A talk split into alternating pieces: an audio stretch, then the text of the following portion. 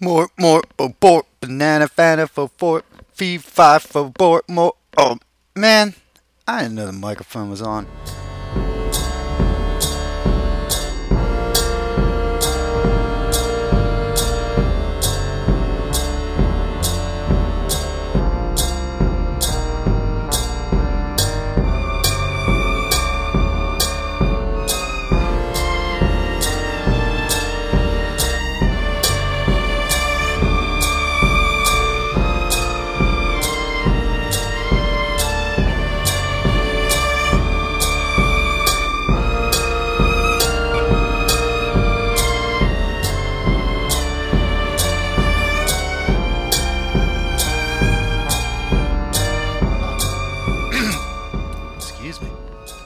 Got a frog in my throat.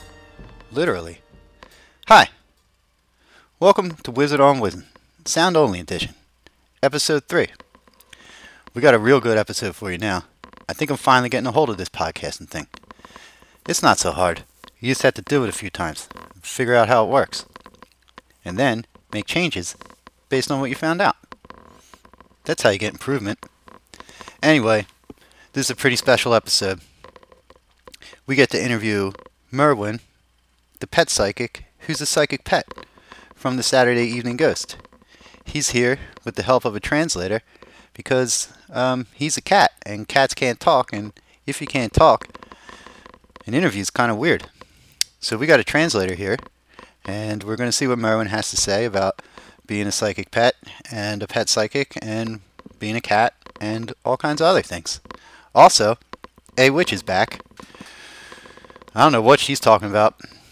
I was there talking to her, and I don't even know what I was talking about. I guess I don't know what we were talking about. But anyway, that's here too, and it's going to be pretty fun. In addition to all that, I'm going to tell you a little bit about Ghost. And then we interview my friend Samurai Rob. He has his own podcast called Undressing Underground. You can check it out at undressingunderground.com. I haven't recorded the interview yet, so I don't know what we talk about. But he's a good kid, so it's going to be good. Today, our sponsor is the Girl Scout Troop 436. They want you to know about the upcoming werewolf hunt. I'll let them explain it for you. Thanks for tuning in. Girl Scout Troop 436 presents its annual werewolf hunt. As you may have been aware, the werewolf herd in our community has gotten a little too large for the surrounding forests and wooded areas. Many people are reporting finding werewolves eating all their tomatoes and ruining their garden fences, and also eating their flowers and breaking into their homes and dismembering family members, tearing them limb from limb, and eviscerating them. They are also found in traffic. In fact, werewolf-related car accidents have been up 77% since the new real estate developments have been built in town. This must stop. We must do something if no one else will. Join us Saturday at St. Cyprian Church as we pass out and bless silver bullets and matching rifles in order for you to join us on a county-wide werewolf hunt. The fun starts at 6 p.m. and ends the following morning when the sun rises and all the werewolves turn back into people. We hope to see you there.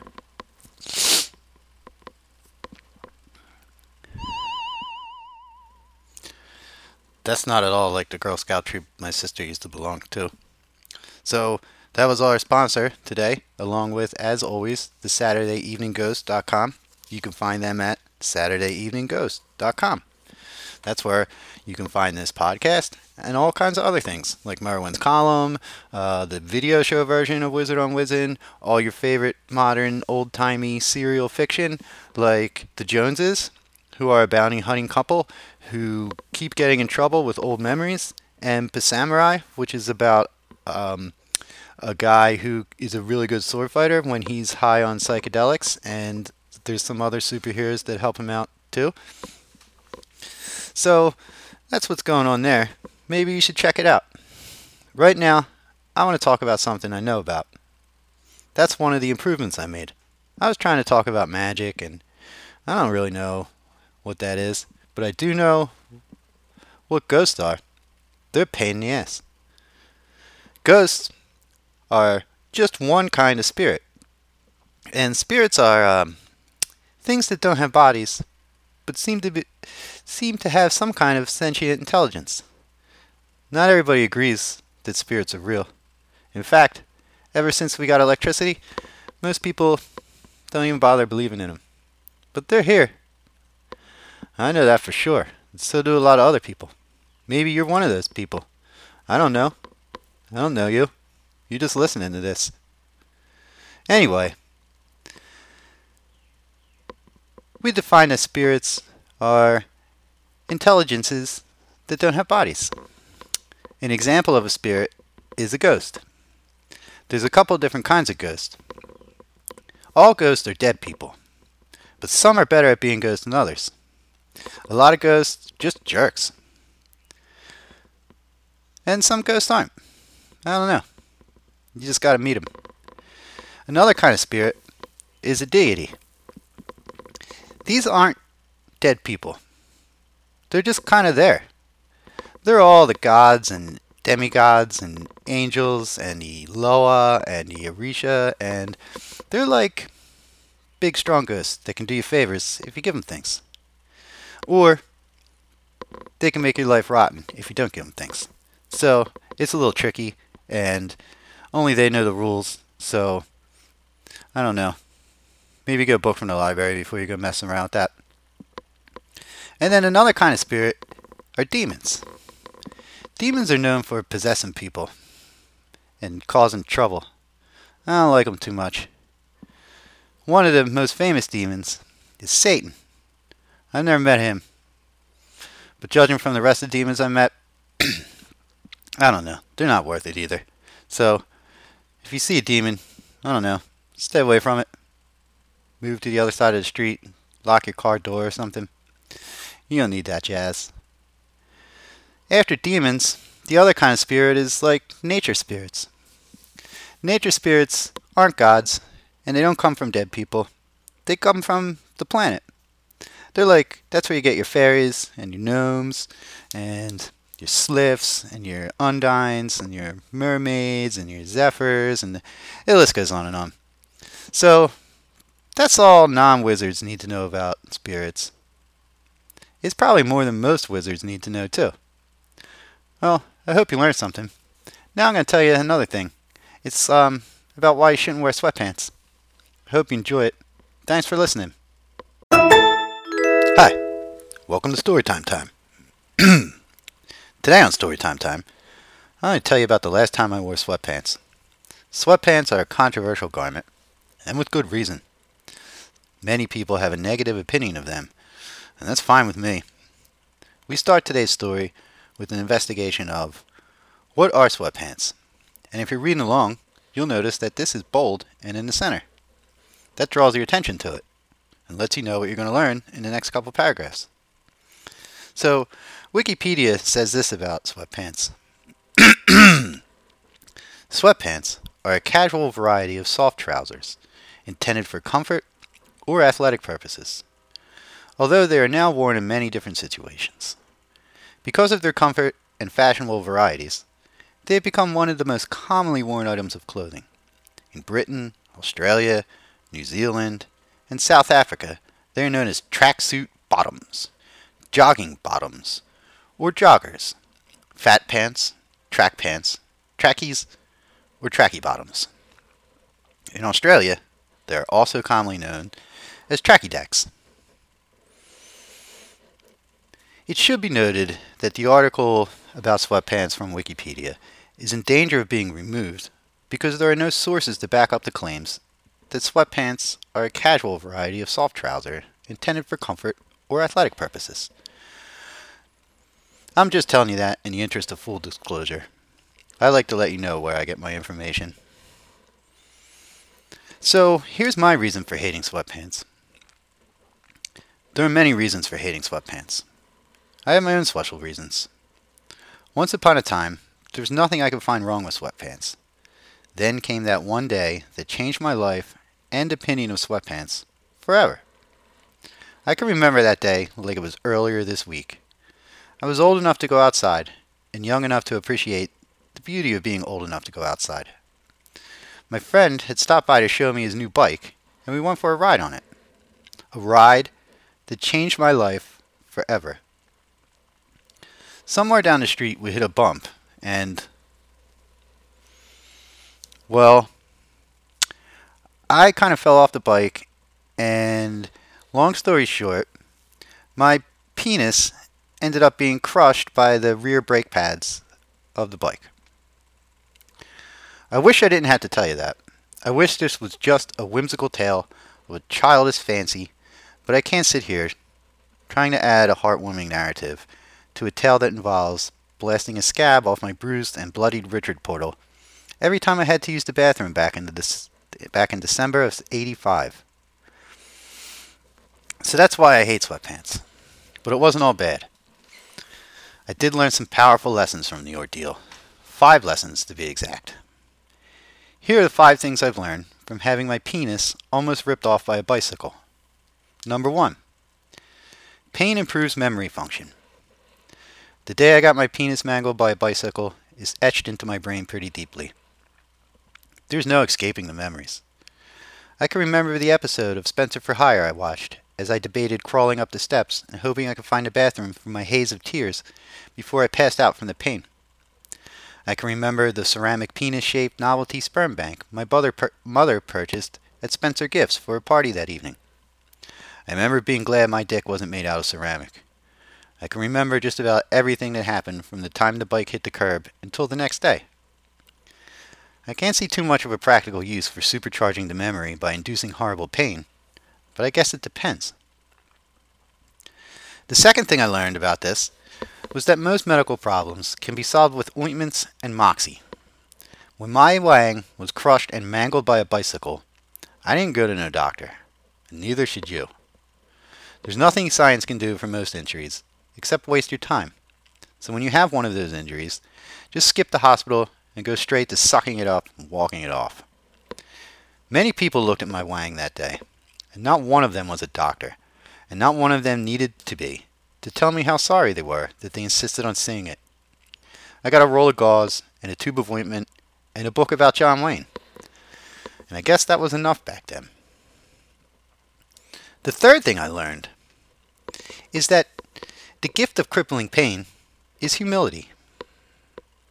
This one should explain itself. When a person goes through a horrible, painful ordeal, it can either make them cold and impartial to the suffering of others, like when a member of the women's dart team declares that you don't know pain until you give birth, which is untrue. A more true statement would be, you don't know what giving birth is like until you give birth to a child. Now that is a true statement, but it's useless for falsely acquiring and fostering a worldview where you are something other than a drunken, unhappy martyr. The other way to look at it is to remember that there were times when you too were so embarrassed and crippled by pain, and act accordingly. It's not that hard to do. I just want to give you a minute to reflect upon this story so far. The mental image of a young boy's penis being crushed in a bicycle brake pad is probably disturbing for some of you. I know what you mean, so we're going to move on now. The fourth thing I've learned is that freedom of movement comes at the cost of stopping power. I might have learned this from Dungeons and Dragons, more so than I did from this incident. Say, for example, you are an elf, and you're playing basic rule set, because you're also 6. That means, if you're an elf, you can cast magic spells, and use swords, and also a bow and an arrow. So when you're 6 and you're playing Dungeons and Dragons, you're an elf like all the time. Now, wielding a sword involves close combat, where your character might get hurt, so you want to wear some metal armor. But that's going to bite you in the ass when it comes to using your bow, and the arrows, and the magic, because it cuts down on your dexterity and makes it harder to move. So, from an early age, I was aware that one can be safe and slow, or quick and useful, but not both. This is why elven chainmail is a much sought-after item. It gives the protection of chainmail, but without the dexterity penalty when casting spells or using ranged weapons.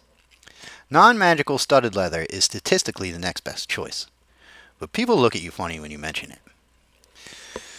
So the fifth lesson I learned, that was a secret lesson that was just for me, and I won't cheapen it by sharing it with you. I hope you understand. That's the 5 reasons that I don't like wearing sweatpants. And while I can't recommend genital mutilation as a path to inner illumination, I can recommend that if it does happen to you, it's best to try and find 5 lessons you've learned from it, instead of joining the Women's Dart League.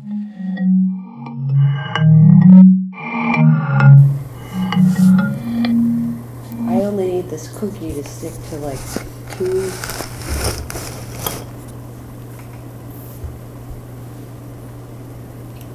to 2 layers of skin? This is my... I'm open to your thoughts as well. A little. It just... You really need... You're laying there. We have an intimate food situation that is about to happen. And we both want these cookies to be safely adhered so that you can move about freely without having to worry about compromising the intimacy of the situation. I don't want your cookies to fall off before your cookies are ready. You don't want that either. That is embarrassing. That's not what I want. But what we need here is a safe, scientifically sexual, easily biological intimacy solution. How are we going to stick these cookies? Well, I'm not sure I know what you're talking about anymore. If you do, you know. If you just get your brain out of it. In the past couple minutes, we briefly reviewed Trident. Soaking just the base of the cookies in hot butter. I don't know why. You in hot butter and then hoping that the moisture would bond. I don't want to do that.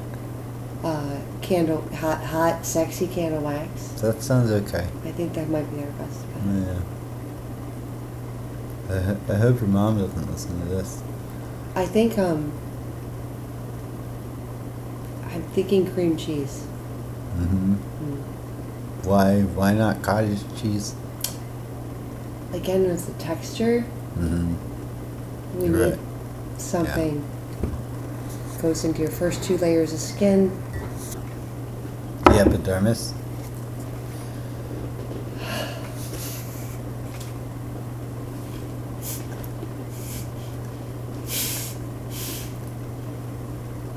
No. Yeah, that's the first layer of skin. Look it up.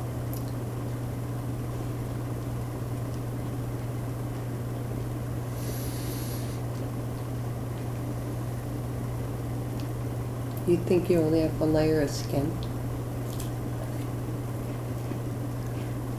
I think I do. Yeah. I don't know about other people. Man. That's why I love you. I just watched you file off half your finger half an hour ago. Those for tax reasons. Mm-hmm. Is your tax finger? Mm.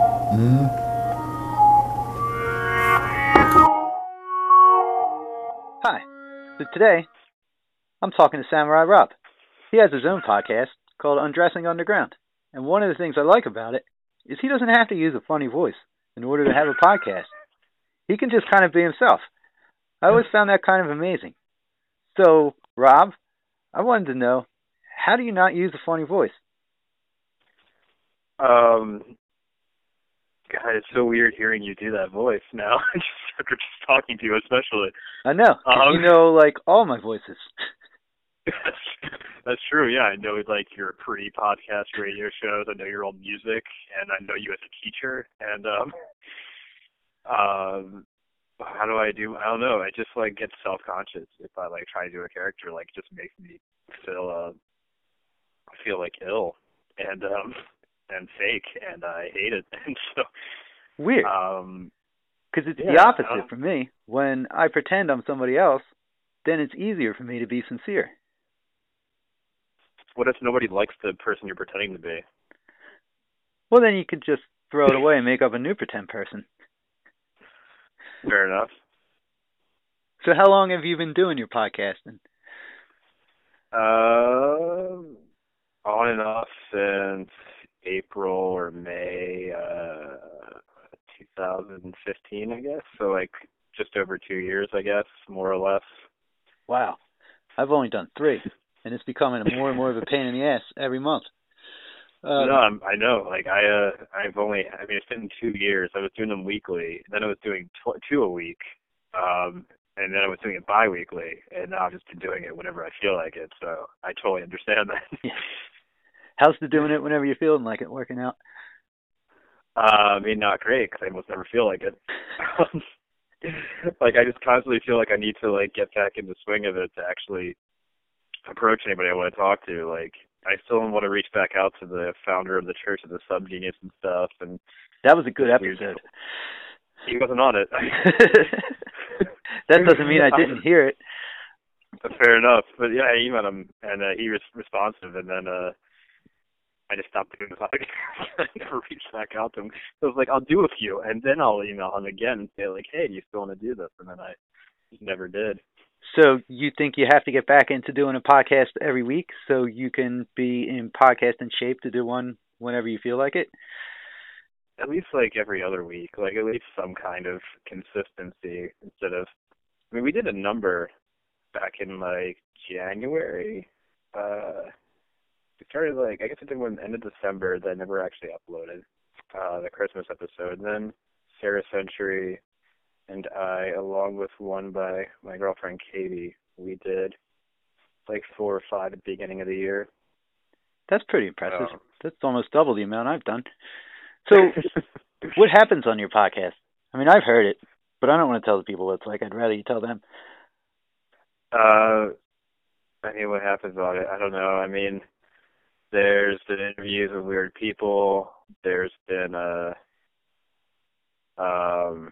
interviews, like mostly like just sort of underground people that don't really seem to get a lot of attention, even though like sometimes I'll set up an interview and then I'll look into them, like Brian Lewis Saunders, and I'll see he's been profiled by what's that guy's name who did who was in that band with Frank something Sidebottom or something with the big fake head, and he wrote the book about psychopaths.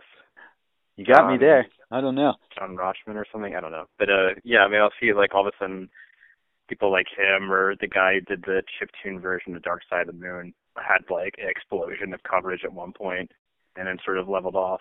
Huh. But, yeah, like, lots of that. I talked to a bunch of people that there's a period where I was talking to people who posted poems on the misconnection section of Craigslist. that sounds like a lot of fun. Who was the weirdest person? The weirdest? Yeah. God, they're all so fucking weird. I mean, there's like the guy. Like, I love all my guests, but like that's true. It is fair to ask you to pick a favorite one. No, yeah, I'm not gonna pick a favorite. But I mean, some of the weirdest, like I think obviously the first one's with Laura Squirrel, who among other things, well, she does like a noise. She's a noise musician and does like a noise festival in the middle of nowhere in Indiana for like just the people that perform, basically. Oh, geez. There's a livestock auction house, and she does like grindcore, like anal cunt, but on a piano, and about the fan fiction she writes about this obscure 80s cartoon of anthropomorphic animals based on shooting cards, and she. What did the animals do? They make their own line of greeting cards? No, they were from a line. There was a line of greeting cards in the 80s called the Get Along Gang. Oh, yeah. I love the Get Along Gang. Caboose Moose was one of my favorites. Really? I've never met anybody else that knew about it. I never knew about it before her. But, yeah, she loved it. She's obsessed with it. There's like one season of the show. You go to her place. It's like a shrine of Get Along Gang memorabilia. And she writes fan fiction about it as them as teenagers, like Rugrats All Grown Up, except they like are in metal bands and like lesbians and trans and stuff. And she writes like grindcore music on piano about her versions of those characters from that obscure 80s cartoon. I've heard some weird things, but that kind of takes the cake. You think her mom's really proud of her? Her mom came to the noise shows. That's pretty cool. Usually parents don't support that kind of chicanery. I guess not. But yeah, they should be like all the food too, the one time when I filmed it and everything. She seemed supportive enough. Nice. That's good that that's happening out there. We don't hear enough about nice things. So, do you believe in magic? In what way? That's a very good question, because I've been trying to figure that out myself. Yeah. But are samurais the same as wizards? Do you have magic powers available to you, or do you just have to practice with your sword all the time?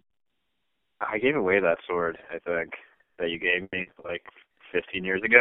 So you're a swordless samurai? That's what swords do. You just give them to people. Yeah. They travel around the world like the traveling pants. I remember you told me that, yeah, when you gave it to me, you're like, you just, you don't buy swords, you're just giving them, so I'm giving you this sword so you can be a secret mind samurai or whatever it was in monsterology. That was true, yeah. Before I was a wizard, I was a reverend with my own religion. I almost put it down to a political party once when I was registering to vote for the first time. Religion and politics, they go hand in hand. Nothing ever goes wrong when they get together. So thanks for being on the show. Is there anything you want to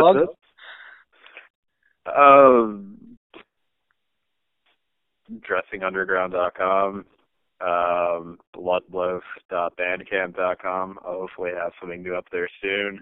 Bloodloaf? Yeah, bloodloaf.bandcamp.com. Cool. And you can just search for things I've done on YouTube, like Indiana Noise Fest. Oh, that's right, because you make movies, too. I almost forgot to ask you about them. Kind of? Okay. Yeah, I mean, you can kind of call them movies. What do you make? I mean, there's that documentary about the Indiana Noise Fest. Can people see that on YouTube or somewhere else on the internet? Yep, it's on YouTube. It's been viewed there many times. I've done, like, music videos for Spoon, Secret Police, done different short films like Practice Date. Practice Date? That sounds pretty funny. Kind of. I mean, it was from the perspective of a lesbian whose straight male friends like take her out on practice dates. I'm surprised that's not a series on Adult Swim by now. I don't know. I mean, that could be. I guess. Yeah. And what else? Oh, you got to search for like how to make better cookies than your dead grandmother if you want to see how I make really good cookies. Is that the one where you had the camera strapped to your head and you're walking around the house drinking and making cookies? Yes, very influenced by Teen Show. That is one of my favorite films of all time.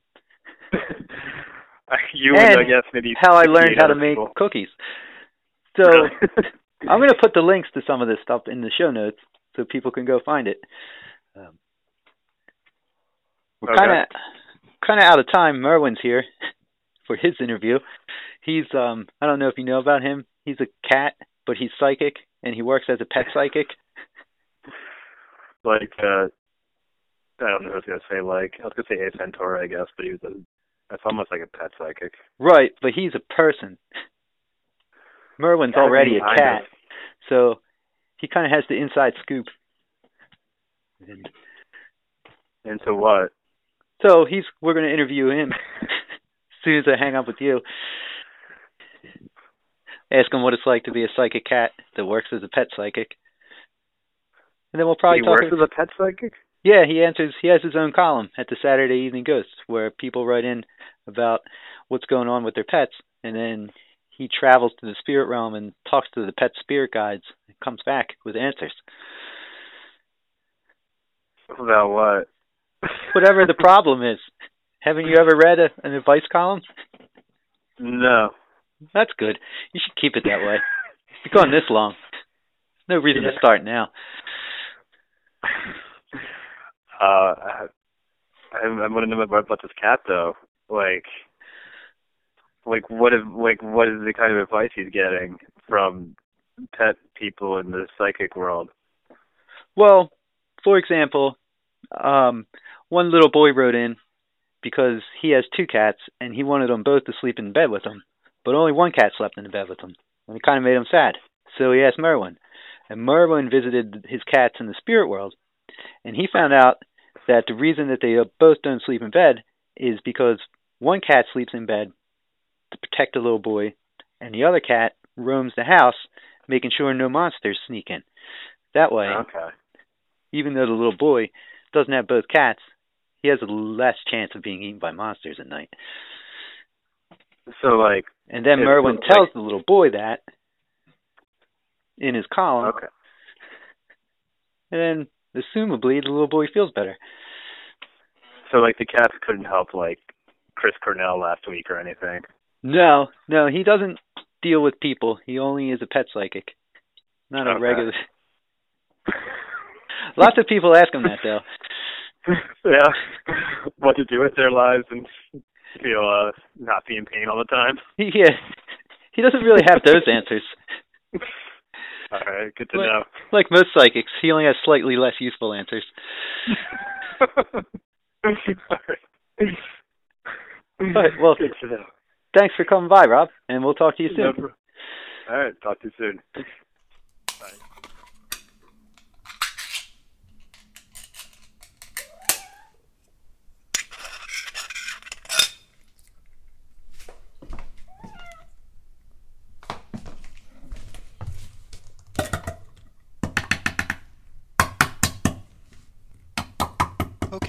So now, it's time to talk to Merwin.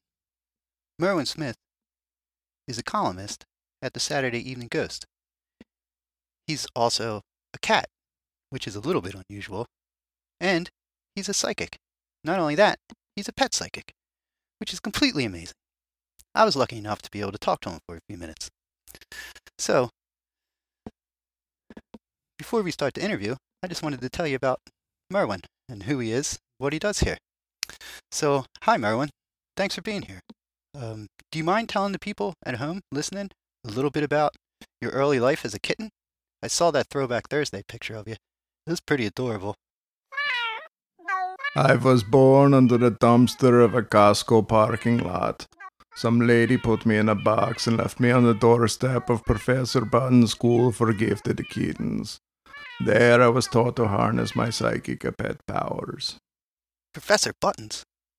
That was one of my favorite comic books. I had no idea it was a real place. How long did you stay there?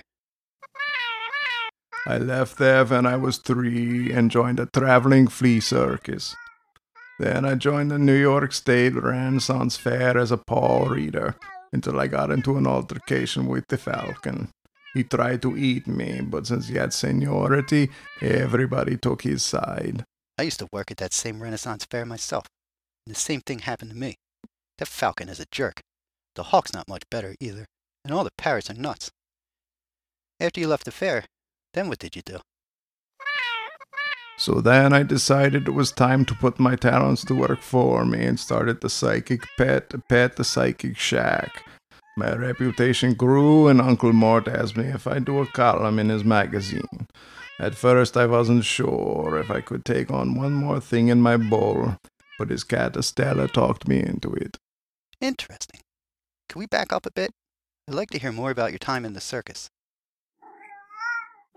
Well, after I left school, I was a bit lost as to what I should do with my life. A life of pettery didn't seem appealing at the time. I was a young kitten, and purring in some spinster's lap seemed like a fate worse than death. So I joined the flea circus. What did you do in the flea circus?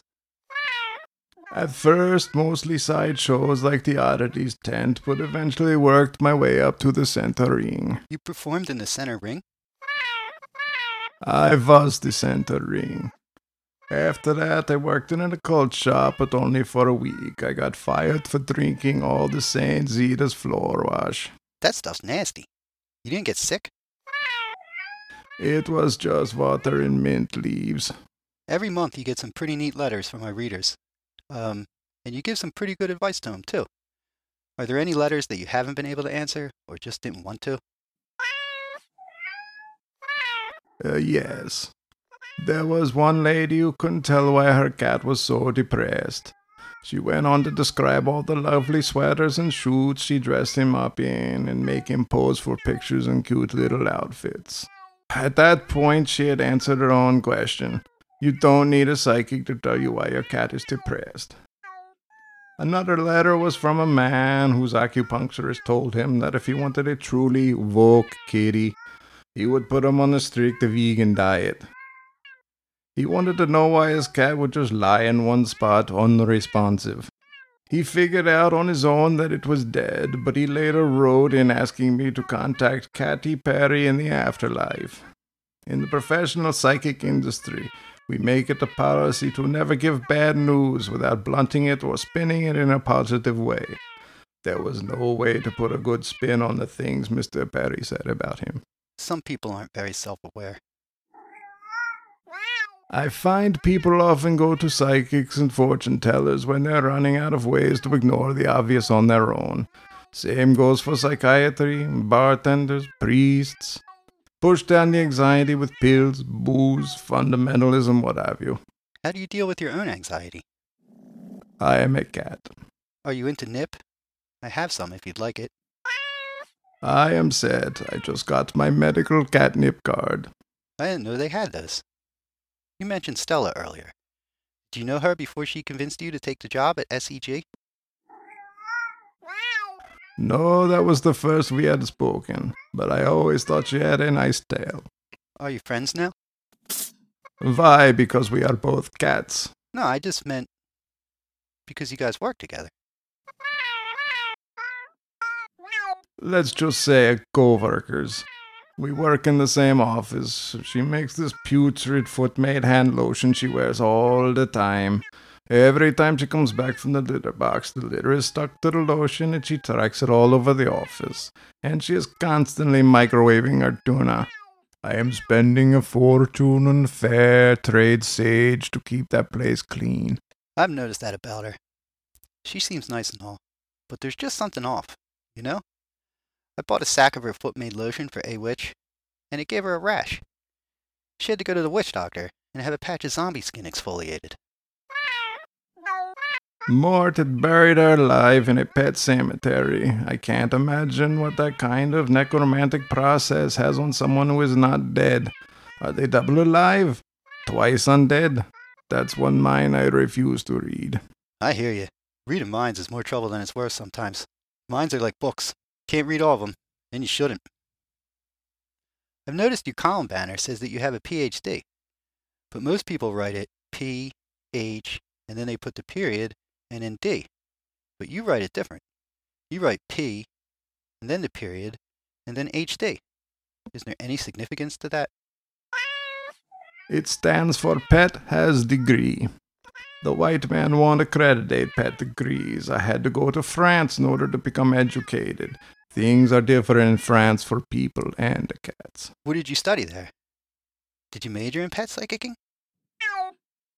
Liberal arts and contemporary feline literature focusing on the work of the early Calico school. Huh. And you managed to find a job? That's the most impressive thing I've ever heard. That's why I am a psychic. That makes sense to me. So what I wanted to ask you about was... No, Mr. Teebles, stop eating my sandalwood. I am sorry, my cat is misbehaving. You have a cat? Isn't that like a cross between cannibalism and slavery? What? How dare you? This interview is over. Okay, well, thanks for stopping by, Merwin. It was really interesting talking to you, and I look forward to your next column.